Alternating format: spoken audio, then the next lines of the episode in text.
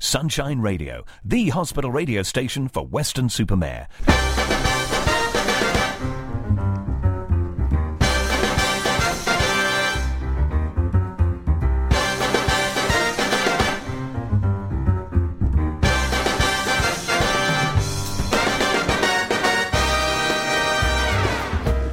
Well, hello. And welcome to the Sunshine Cinema Club. I'm Marcus, and alongside me is Nick Chaffee. Hello. Hello, Nick. Now, Nick is the man that loves movies so much that he's working on a film that combines his love of archaeological adventures and dogs that can't woof. It's something he's going to call Raiders of the Lost Bark. Ah, okay. Sorry, I think I, I was sort of thinking ahead of what the punchline would be. I thought I'd settle on Jurassic Park. Oh, So that would have worked. that, that would also work. Yeah. yeah. Equally as bad. Yes. Coming up on today's show, we'll be reviewing First Man, the story of Neil Armstrong and the legendary lunar mission. And then later on, we'll also be looking at the dark thriller that's caused quite a reaction Hereditary. And if you'd like to test your film knowledge, then stay tuned for our movie quiz, Take Five. Right now, though, here's Nick with the latest movie news. Yep. So headlines this week: Judi Dench joins cast of Tom Hooper's Cats, and whoops, where's it gone? There we go. Horse remembered me from previous film, claims Liam Neeson. it's, it's been a bit of a slow week.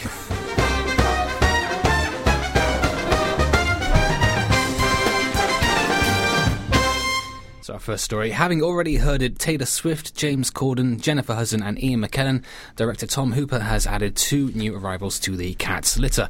On Wednesday, it was announced that Idris Elba is to join the cast of his movie version of the Andrew Lloyd Webber musical as Macavity, the villain of the piece. And on Friday, Judi Dench was also added playing old Deuteronomy... Oh, excuse me. Should have read this before. Deuteronomy. Deut- Deuteronomy. Let's go with that. Should have seen it, I think, maybe before before I read this news story. Um, old Deuteronomy, the Jellicle leader who was kidnapped by McCarthy. Deuteronomy is a role that has always been played by a man in stage versions of the musical, a, an ancient wise cat who has lived many lives in succession. Deuteronomy can, commands the respect of not just his feline pals, but also humans and dogs. Based on T.S. Eliot's Old Possum's Book of Practical Cats, the f- show was first performed in 1981. Dench, w- Dench was set to play Grizabella in the original West End production, but had to withdraw from the show after snapping her Achilles tendon. The part was then taken by Elaine Paige, who played the moth-eared glamour, glamourpuss to great acclaim for many years.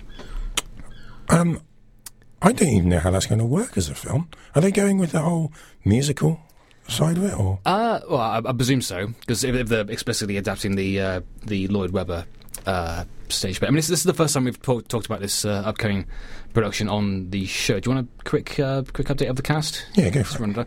So we've got um, no, obviously Julie Dench, as we've just been talking Classic, about. yeah. I didn't realise that she uh, that she sang. But, apparently she uh, received warm reviews when she played uh, Sally Bowles in the 1968 West End production of Cabaret. Just sort of memory played by uh, Liza Minnelli in the, the film version in the 70s.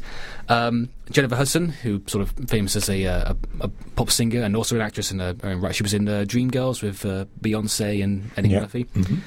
Um, Idris Elba, who um, I, I've been informed is you know, very uh, uh, proud of, of the of the music that he makes. So you know, sort of makes sense to him for him to finally have a, a film role that uh, uh, allows him to you know, do that sort of sort of stuff. Um, but you know, famous as a Stringer Bell in The Wire, and um, Does those Sky adverts? yes, yes, and uh, thousands and thousands of James Bond rumours as, as well. Um, Do you know there's been so many rumours about him being James Bond? I'm almost convinced that he has been, and I've just missed the film. Maybe, yeah, like he did like, did a radio series or something, and and we all missed it. Um, Taylor Swift, who's oh, she's Taylor Swift. Um, I don't think it's been been confirmed which role she's uh, going to be taking in that one, but that'd be interesting. Um, same goes for James Corden. Yeah, very very upfront about having lo- loving a bit of a, a sing.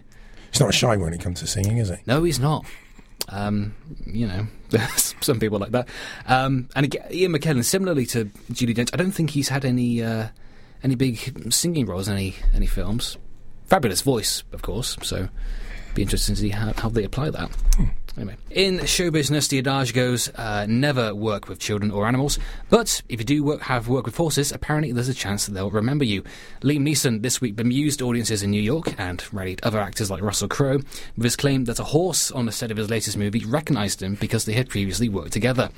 Neeson plays a travelling musician in the Coen brothers film The Ballad of Buster Scruggs and told a New York Film Festival event the horse who pulled his wagon fondly remembered him as an old workmate. I'm saying this horse knew me, Neeson said, according to page six. He actually remembered me from another western we made a while back. He whinnied when he saw me and pawed the ground.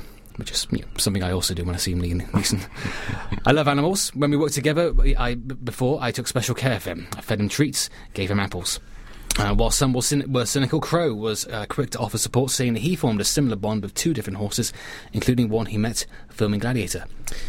There's a horse, George, who I gave a speech in the forest in Gladiator on, he said on Twitter.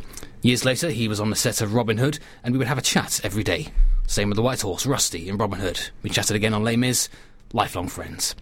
The Lord of the Rings star Viggo Mortensen also bonded so, strong, so strongly with the horses on set that he bought two of them after shooting Wrapped, and then also bought the horse he rode in his next film, Hidalgo.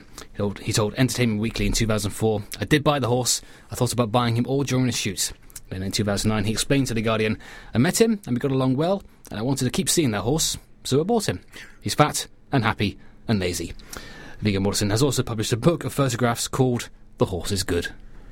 I, I don't know where to go with that. No. There was some uh, unbridled enthusiasm Uh, in this okay, story. okay, yeah. anyway, that's me. Yeah, there you go. not, okay. not, not a lot going on. No, pretty quiet. Never Never mind. mind. there is a lot going on uh, at the cinema. In fact, Mm. let's give you the top five UK box office films. And at number five, we have Smallfoot. Okay. Um, haven't seen it, but I do have some information about uh, who's in it. Okay. Um, so, so run down here. Uh, Zendaya is Meechee. LeBron James is Gwangi. Danny DeVito is Dorgle. Okay. Following so far? Okay. Okay. Common is Stonekeeper. And Zendaya is Meechee. Gina Rodriguez is Coca. And Zendaya is Meechee. Okay. Clearly, you've not seen that meme, so never mind. but somebody has, and they find that hilarious. yes. At number four, we have First Man, which we will be reviewing very shortly. Mm-hmm. Number three, Johnny English Strikes Again. Yeah. Um, Johnny English is back for a third, third time. Yeah. Rowan Atkinson, not being Mr. Bean. N- no. Speaking. And there's some good music in it as well by Ollie Murs. Oh, okay. Okay. And number two, we have Venom. Johnny Um, English isn't in that. No. Um, Tom Hardy is though. Uh, I've, I mean, I- I've, I've been been curious to see this. I've not managed to make the time as of yet. Uh, I will confess it's a morbid curiosity because I've not heard particularly good things about it. Um, but apparently, it's um, ah, bad in an interesting way, which is enough for me to make use of my, um, you know, sort of uh, unlimited uh, card. Technically, I'm not paying for it, so you know that's fine by me.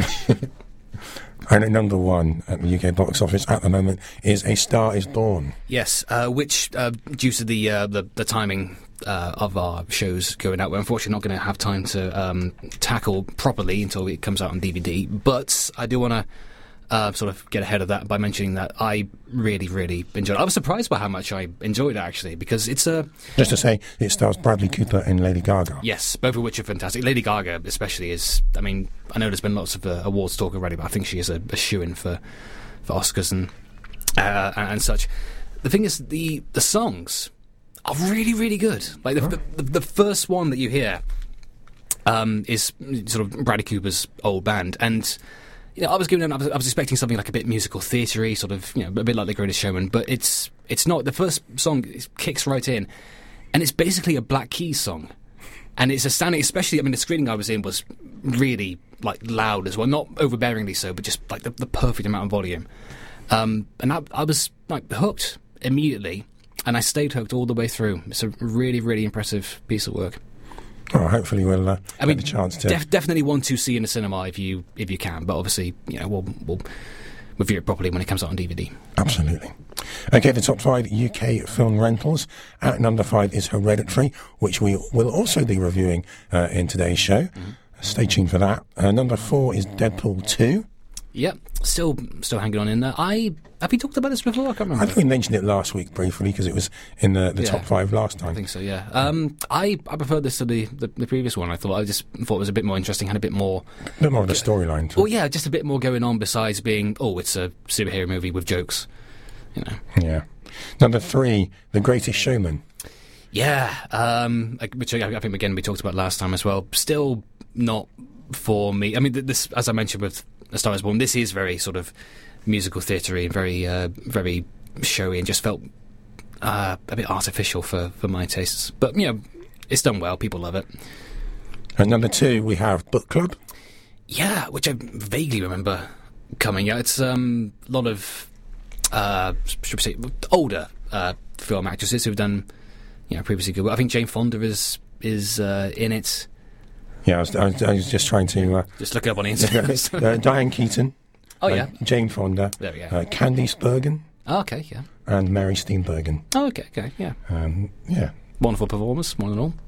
And at number one, we have Solo, Yeah. Star Wars story. Yeah, which I keep forgetting about that subtitle, um, which we reviewed on the program last time. Uh, just, just wasn't distinctive enough for me. I wanted to enjoy it, but um, I mean, I, I do, I did, I did appreciate that it was a, uh, a like a low stakes Star Wars entry. It was just, um, I, I guess, slightly expanding the world a little bit. But for me, wasn't really funny enough or ent- entertaining enough to put it above, you know, any other num- any, any any number of action comedies which are also available to watch. Unfortunately, Yeah, I think we, we said it was the most expensive Star Wars film ever made. And oh, that's right. Yeah, um, pound for pound. doesn't look like it though, does it? Okay, up next, uh, we'll be giving you our thoughts on First Man, the story of Louis Armstrong, the first man to play trumpet on the moon. well, you're listening to the Sunshine Cinema Club with Nick and Marcus, and now it's time for our first review of the show, which is First Man, Certificate 12A. First Man tells the riveting story of NASA's mission to land a man on the moon, focusing on Neil Armstrong and the years 1961 to 1969. A visceral first person account based on the book by James R. Hansen, the movie explores the sacrifices and the cost on Armstrong and on the nation of one of the most dangerous missions in history. I don't know what space exploration will uncover, but I don't think it'll be exploration just for the sake of exploration. I think it'll be more the fact that it allows us to see things that maybe we should have seen a long time ago, but just haven't been able to until now. Does anyone have anything else? Yeah. Neil, I was sorry to hear about your daughter. I'm sorry, is there a question? What I what I mean is, uh, do you think it will have an effect? I think it would be unreasonable to assume that it wouldn't have some effect.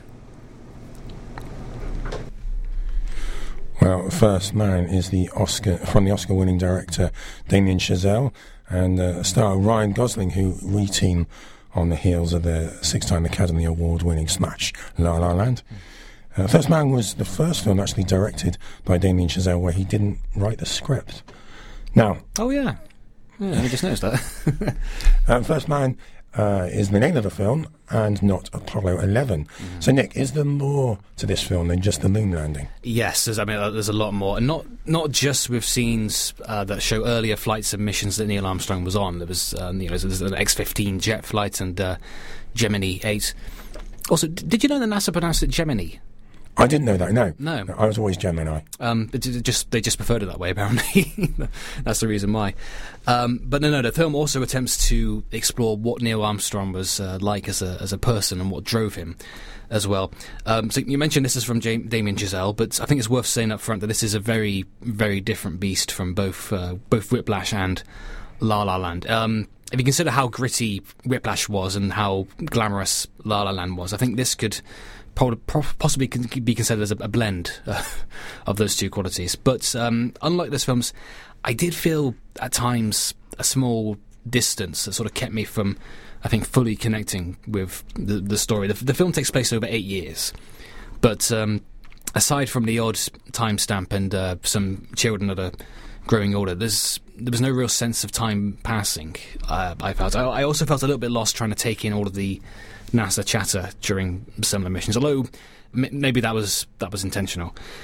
Now, I wanted to get those slight negatives out of the way at the beginning of this because just about everything else of the film is exemplary. I think, chief of which is uh, the score, which uh, sees Justin Hurwitz returning again for a, a third uh, feature collaboration with, with Damien Chazelle. He worked on this for, for two two years, um, completely in tandem with Damien Chazelle, planning and shooting and uh, editing, and it's just an extraordinary piece of work. This the score is. I had I had a big I had a big short list of moon related tracks that I had sort of ready, sort of uh, in preparation for, for for this particular show, and I had to scrap all of them. So you know, no no REM, no Arthur Russell, no Feist or anything, um, and I was happy to do that because because it's so good. I um, have you seen La La Land at all?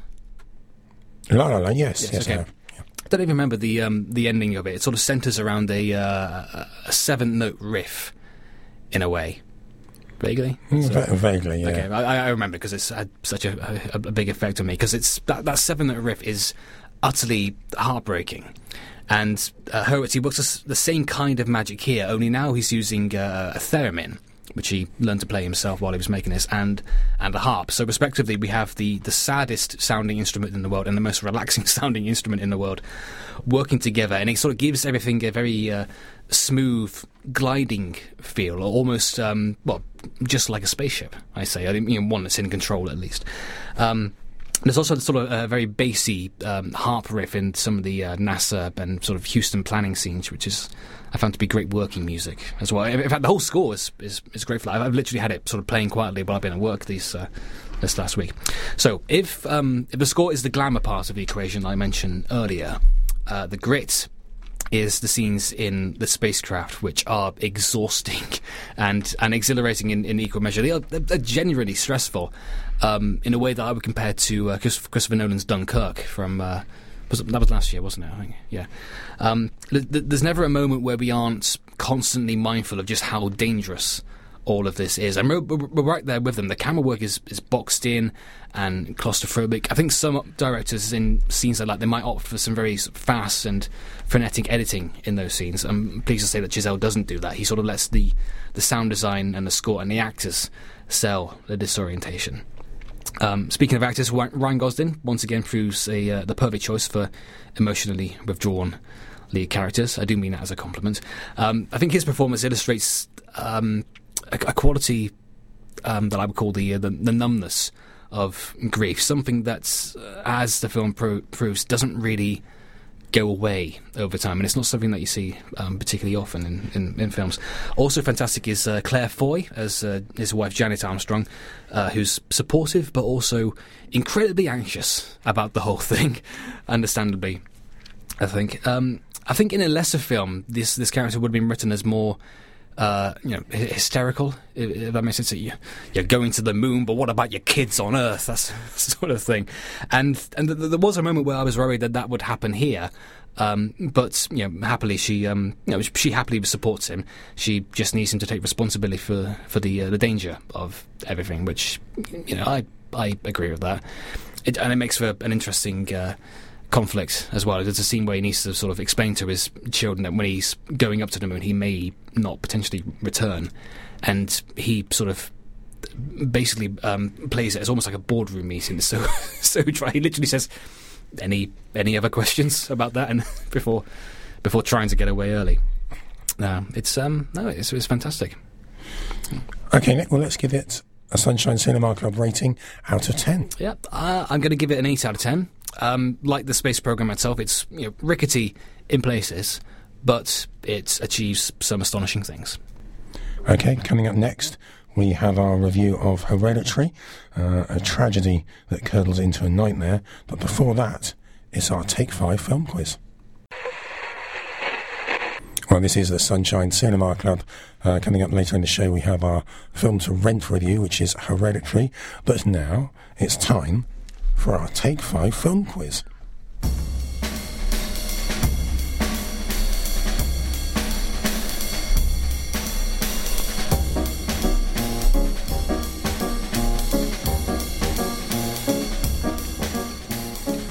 So, following the great success of previous weeks Yeah. and some wonderful accents by myself, Oh, yes, yeah. we're going to continue the film quotes theme. Okay. So I have five film quotes, and uh, these are those are all just from a film. They're not opening lines or closing lines like previous ones. Okay. Middle lines. Yeah, yeah, in the film. Uh, some are well known. Others, I think you will know them, but not necessarily know the film they come from. Okay. okay. So I'm going to give you the, the five quotes, and you just have to uh, tell me who, sorry, what the film is, Yeah. and as a bonus point, who said them. Okay. The, the name of the actor. The name of the actor, not the character. Okay. You're welcome to play along. See if you can do better than Nick. So here we go. Let's start with number one. I love the smell of napalm in the morning. Um, am I giving my answer right now, or are we waiting? Yeah, let's go through them, and then you can give your answers. Give you time to uh, absorb the the drama. I'll give that one again. I don't know how much drama there is in that particular accent. Just picture you there. yeah. I love smell of napalm in the morning. Okay, number two. You know how to whistle, don't you, Steve? You just put your lips together and blow. Is the name of the character Steve that they're talking to? Okay. I never realised that. You know how to whistle, don't you, Steve? Just put your lips together and blow. Film quote number three. One morning, I shot an elephant in my pyjamas. How he got in my pyjamas, I don't know. Oh. That's, a, that's from a film. Yeah. One morning, I shot an elephant in my pyjamas. How he got in my pyjamas, I don't know.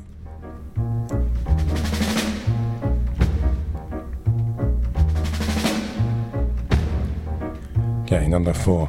Now, this is one I'm sure you'll recognise, but do you know the film? Made it, Ma, top of the world. Ah, yeah. Made it, Ma, top of the world. Just need to see if I can remember the name of the film. okay, no, no, I think I've got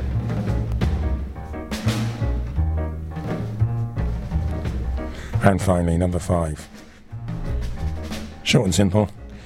You can't handle the truth.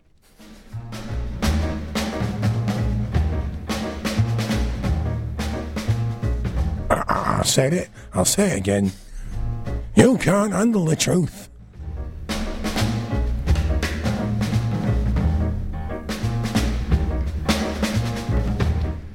Right. Okay, Nick, have you got five answers? Uh, four and a half. Okay. And um, have you dared to try and guess actors' names as well? Uh, yeah, yeah, I've had a stab at all of them. Oh, good going. Right then, let's see how you got on. Let's start with number one. I love the smell of napalm in the morning. So the film is Apocalypse Now. Correct. Um, and I believe the actor, I do confuse this person with other people at times. I think it was Robert Duvall. Oh, well done. Two points. Number two. You know how to whistle, don't you, Steve? You just put your lips together and blow. Okay. Uh, I think the film was The Big Sleep. Incorrect. Okay. The film Hmm. was To Have and Have Not. Right. I thought, I thought it was. Uh, almost put that. But the actress Yes, was Lauren Bacall. correct. Yes. Yeah, point for that one. Okay. Number three. One morning I shot an elephant in my pyjamas. How he got in my pyjamas, I don't know. See, that's a tricky one because I it always. Obviously, I know the quotes, but I always imagined it sort of you know came from like a, uh, a stand-up routine or or something off the off the radio. Um, so I'm just gonna have a pure guess at the kind of person who might have potentially said something like this in one of his films. Um, Peter Sellers. Incorrect. Okay. The film was Animal Crackers. Groucho Marx. Groucho Ah, Marx, okay. wasn't it? Yep, correct. okay, number four. Uh, Made it Ma, Top of the World. Okay. I think I I know this one. Um, I think the, the film is called White Heat. Correct. Hey, oh, I, was, I was sort of dithering between one or two. Um, and the, the actor was James Cagney. Oh, correct. Yeah. That's one of those films that I don't think many people would would know the the quote. So it's the other way round, rather. That's the quote where you may not necessarily know the film title. no. Number five. You can't handle the truth. Yep. Good Men. And then obviously uh, Jack Nicholas, Nicholas. No, Nicholson. I, I wrote down Nicholson. I don't know why I said Nicholas. Well, you see, if I was being strict, I would uh, I would be leaning over the uh, other side of the desk here and checking his workings. I can. Do you want me to hold it over and just. I've gone then. Oh, yeah, it is Nicholson. I'll let you have that. Well done. you. Well, I'll let you have it because it's correct. It'd be cool otherwise. Not, not choosing to deduct points from my uh, faulty tongue. Or teeth, which- whichever. So there you go. Uh, that's this week's Take Five Film Quiz. Let's tot your score up, Nick.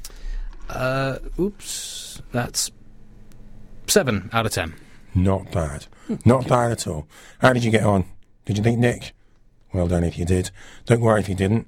It was a tricky one this week. Okay, up next are available to rent. We review Hereditary, the story of a grieving family haunted by a tragic and disturbing occurrence. So now we will be reviewing the new to rent Hereditary Certificate 15. When the matriarch of the Graham family passes away, her daughter and grandchildren begin to unravel cryptic and increasingly terrifying secrets about their ancestry, trying to outrun the sinister fate that they have inherited. Who's this? It's Grandma?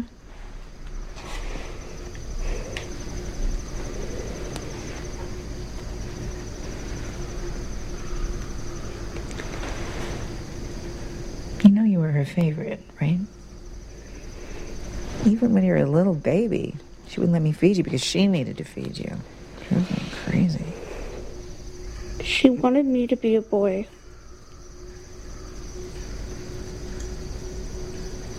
You know, I was a tomboy when I was growing up.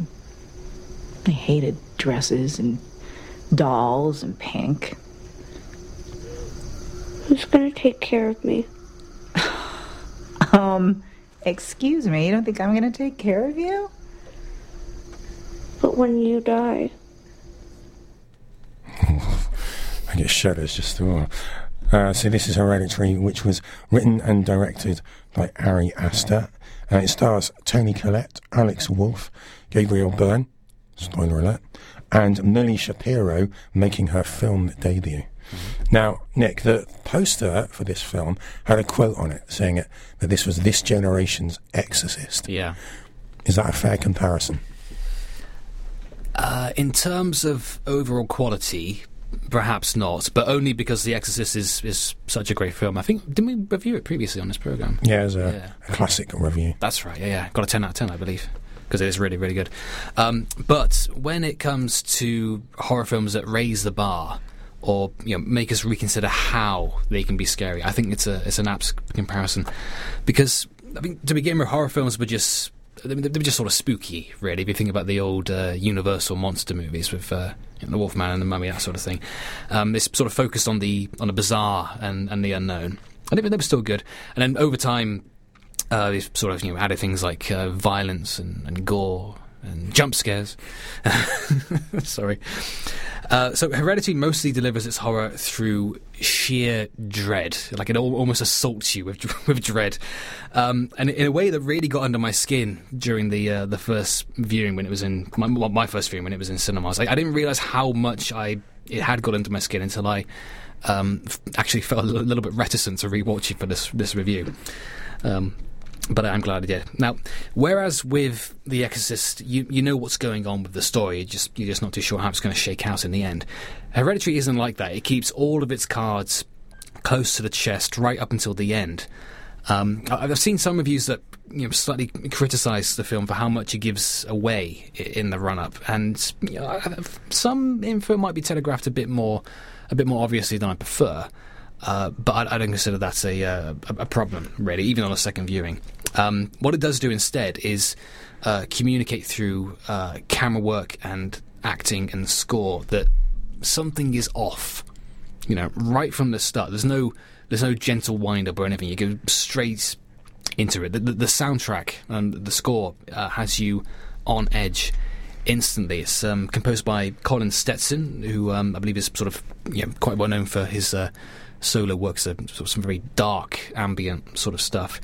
Um, and he uses a lot of these really low, bassy, uh, I, I think brass sounds, um, but not in a, like a Hans Zimmer um, Inception way. It's a bit more subtle. It's like the musical equivalent of a, a floorboard creaking underneath uh, an unseen force. Like something's there that you can't see, but it is there. You know, unexplained noises in the dark. So it's just it's really effect- it's quieter than you might expect as well. You can sort of ha- have it on in the background if you want to just uh, um, feel a little bit scared. I don't, I don't know why I recommended that. Anyway, um, so all of this tension reaches its peak in one of the most disturbing scenes I think I've seen in in a film, and I, I mean ever. It's and it's disturbing partially for how quickly it happens, but mostly because of what it doesn't show you. Um, you know exactly what's happened, but like the character that's that's in the scene, you almost don't want to confirm it because that makes it real. And even on a second viewing, it remains shocking. And then the epilogue of, of this scene that I'm talking about also plays into something that I mentioned in the, the First Man review, that sort of numbness that can come with grief, although, you know, obviously in this film it's used to a, a very different purpose. Um, you know, moments where it, doesn't feel real. I actually questioned whether this thing did happen um, at first within within the film, uh, but it does happen, uh, and, and that becomes very clear shortly afterwards. I'm, I've been being very careful to be as vague as, as possible here because you you need to go into that scene blind. You need to not know that it's coming up. So I won't even mention where it happens in the film. Hopefully that helps. um, let's talk about the cast. Uh, Toni Collette is uh, fantastic. Uh, It's, it's a more complicated role than than you might expect, I think, and not it's not just screaming. Although she's very good at the uh, at the screaming, anything. um, 'cause I think she's known she's known to be a quite versatile actor, but um, I think her performance in this alone proves that that she is a versatile actor. It's it's not the type of performance that wins Oscars, but as far as I'm concerned, it's the it's the type of performance that should win Oscars, and I'd say that the same goes for James McAvoy in Split, and also Daniel Daniel Kaluuya in Get Out as well. Should have been uh, should have been recognised in that way, but uh, yeah, sadly the Academy isn't too keen on on horror movies, unless they pretend that they're not horror movies, like um, Silence of the Lambs. Like it's not a horror movie; it's a it's a police, it's a dark police psychological thriller. Um, anyway, um, I think equally impressive on a second viewing is um, Alex Wolff as well, who has a very hard job to do. He's mostly just reacting to things. Um, but he's he's incredibly watchable and really believable as well. He really does sort of sell the uh, the idea that he's completely terrified and utterly confused by everything that's that's going on. Um, and that's important when you when you're watching it. it. Sort of allows the audience to you know sort of get into the space where where he's in. Uh, I think it's also worth mentioning uh, Ann Dowd, who's uh, probably better known as uh, Aunt Lydia in the uh, TV series of The Handmaid's Tale. Uh, just as sinister here as she is on that. Uh, that is pretty much all I have, I think. Do you know, the, the only thing I will uh, add to that really is that some people don't like horror films and won't watch horror films, flat refuse to. There's something in this that takes it out of that stereotypical horror genre. It's very non-traditional in in that, or sort of, sort of um, it's not uh, The Conjuring or uh, or Annabelle or any of those sort of. Um, as you know, as Mark Kermode puts it, they're not not quite quite bang movies. It doesn't. There aren't there aren't any jump scares in this. I don't think. Really, it just you just sort of sit there and it's uh, just makes you feel bad. I don't know. That's that's that's not something I would normally say as a positive, but for a horror movie, you, I I just want to be creeped out. I think sometimes, and that's absolutely what what this film does. Okay, so let's give Hereditary a Sunshine Cinema Club rating out of 10. Um, you know, I think what I just said pretty much sums it up. As as advertised, it'll creep the bejesus out of you. Eight out of ten. This is the Sunshine Cinema Club, and uh, now we have a part of the show where Nick gives us a little recap on some of the films that uh, you may have missed. Yeah. Well, well that, that we missed while we while we were away. Yeah, exactly. So, uh, Recent releases. yes, uh, we had a 60 second timer for you, Nick. Yep. I'm ready. Oh, what's the film? Do you want to say the film? Uh, well, it's like an eight. I think there's, a, there's an eight second lead in, isn't there? So maybe I'll Okay. mention it. So yeah, here we go. Uh, you ready? I'm ready. 60. Oh, it's quite loud. So 60 seconds on Get Out. So, uh, much like Hereditary, this was a, a horror film that made me reconsider how they can be effective to the extent I think where many people might not consider Get Out to be a horror film in the first place, but I think the ending makes that pretty explicit. Uh, starring Daniel Kaluuya, uh, along with Catherine Keener and Bradley Whitford. It's a, a story that starts out familiar to many, uh, you know, meeting your partner's parents for the first time, and then slowly gets darker and darker. It's written and directed by uh, first-timer Jordan Peele, uh, previously best known as a comedy actor, one half of uh, sketch duo Key and Peele.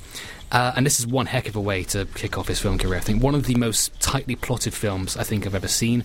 Uh, similarly, so much attention to detail with the directing as as well. There are plenty of visual character moments in this that uh, pay off later in the film.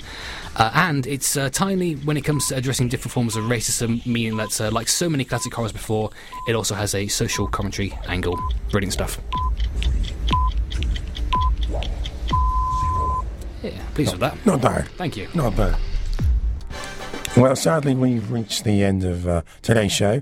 Thank you very much for joining us here on the Sunshine Cinema Club. We do have just enough time to tell you some of the upcoming releases uh, at the cinema and on DVD. Yep. Uh, so big one coming up on the 24th of October is uh, Bohemian Rhapsody, uh, the uh, life story of uh, Freddie Mercury and uh, Queen. I imagine most people have probably seen the seen the trailers or sort of clips. Um, so starring uh, Rami Malek uh, in the lead role, who I think people might know possibly from uh, Mr. Robot, which was a Amazon TV show. Have, have you seen the trailers for this? Oh, yes, yes. I'm really looking forward to this. Okay. I'm curious about it because I, I felt like I've seen a lot of uh, musical biopics that seem to sort of cover the same sort of ground. Um, not that it makes them bad, it just means that they all feel a, a little bit similar. You're sort of just waiting for the next song that you know to, to pop up. Yeah. Uh, yeah. but, but I mean, you know, the life story of, of Freddie Mercury is, uh, you know, is, was interesting.